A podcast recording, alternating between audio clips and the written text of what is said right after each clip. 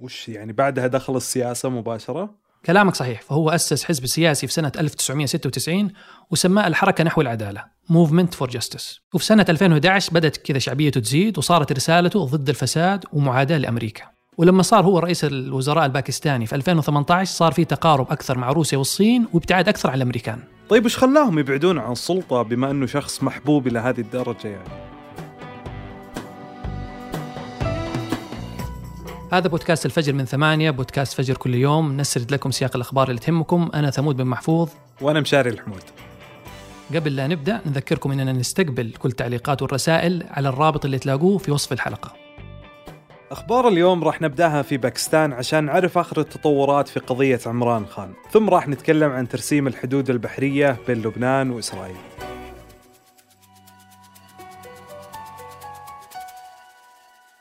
الشرطة الباكستانية تحقق مع عمران خان رئيس وزراء باكستان السابق وتتهمه بأنه خرق قوانين مكافحة الإرهاب.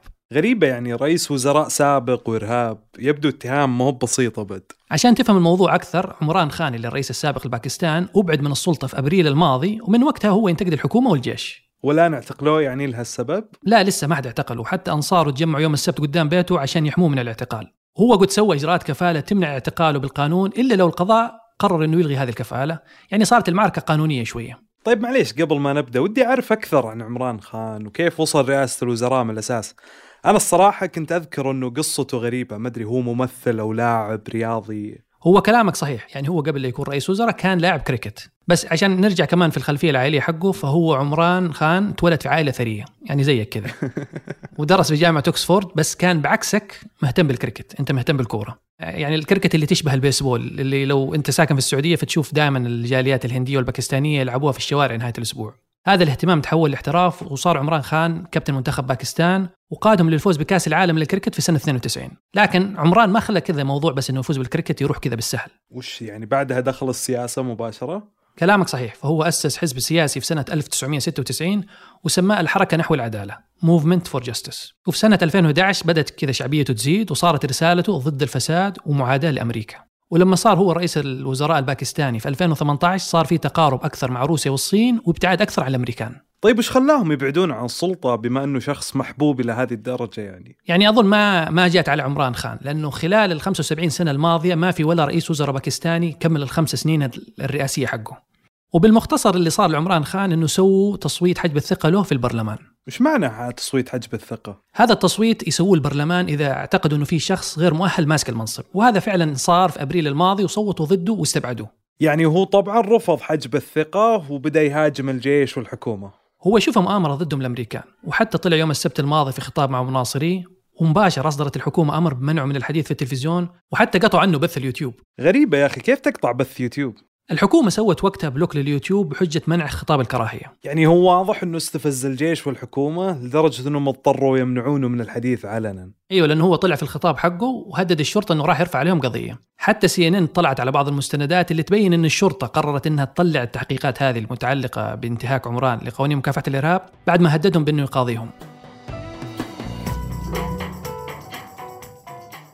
الخبر الثاني من لبنان. اللي صار إن هاليومين انتشر خبر في الصحافة الإسرائيلية يتكلم عن الوصول لاتفاق مع لبنان لترسيم الحدود بين لبنان وإسرائيل. وإن موعد توقيع الاتفاق المفترض هو الأسبوع المقبل. أظن أنك تقصد الحدود البحرية. إيه الحدود البحرية.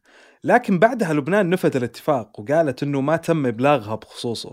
بس أنا اللي عارفه أنه في مفاوضات من أول بخصوص الحدود البحرية ولا؟ إيه المفاوضات المفروض أنها جارية وبدأت أصلا من عام 2020 وإلى الآن مستمرة بوساطات أمريكية. والمفاوضات ترى مو بس على حقل أو اثنين بل هي تشمل ترى مثلث كبير مساحته 860 كيلومتر مربع وكله متنازع عليه بين لبنان وإسرائيل طيب إيش بنود الاتفاق هذا اللي تكلمت عنه الصحافة الإسرائيلية؟ قالوا إن إسرائيل راح تتنازل عن مقطع من داخل البحر مقابل تنازل لبنان عن منطقة أقرب للشاطئ بس موضوع ترسيم الحدود هذا كله عشان حقول الغاز. فيعني كيف يتغير الوضع لو صار في اتفاق؟ يعني هو أولا أن الاتفاق مو بسهل يصير لأن إسرائيل بدأت تنقب عن غاز طبيعي في البحر المتوسط من سنوات وسنة 2013 أعلنت نيتها التنقيب في حقل اسمه كارش. وهنا المشكلة مع لبنان لأن الحقل يقع ضمن المنطقة المتنازع عليها. بالإضافة لكونه ترى حقل مهم جدا ممكن يحتوي إلى 2 تريليون قدم مكعب من الغاز وهذا رقم مو بسيط. ورغم أن لبنان تعتبرها منطقة ضمن حدودها إسرائيل بدأت بتشغيل الحقل بكل الأحوال وهذا اللي خلق أزمة حقيقية. يعني الحكومة اللبنانية اعتبرته خطوة عدائية وحتى حزب الله هدد بتصعيد عسكري لو ما حصلت لبنان على حقوقها النفطية. طيب وهذه تهديدات جدية؟ يعني الصحافة الإسرائيلية أخذتها بجدية وعلق عليها وزير الجيش الإسرائيلي أنه لو فعلا التهديدات صارت ممكن تقود الحرب.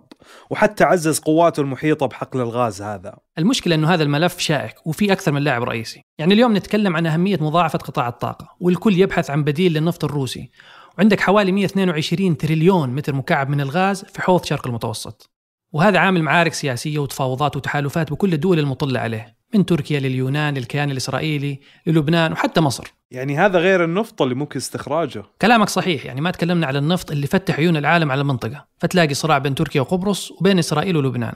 والاتحاد الأوروبي شايف أنه هذه فرصة عشان يتخلص من الواردات الروسية وينوع المصادر حقه بالإضافة للشركات الأمريكية وحضورها في البحر المتوسط. ولو تلاحظ بين كل الدول اللي أنت ذكرتها احتياج لبنان بالذات لهذه الثروة مهم جدا خاصة مع حالة الانهيار الاقتصادي اللي يمرون فيها.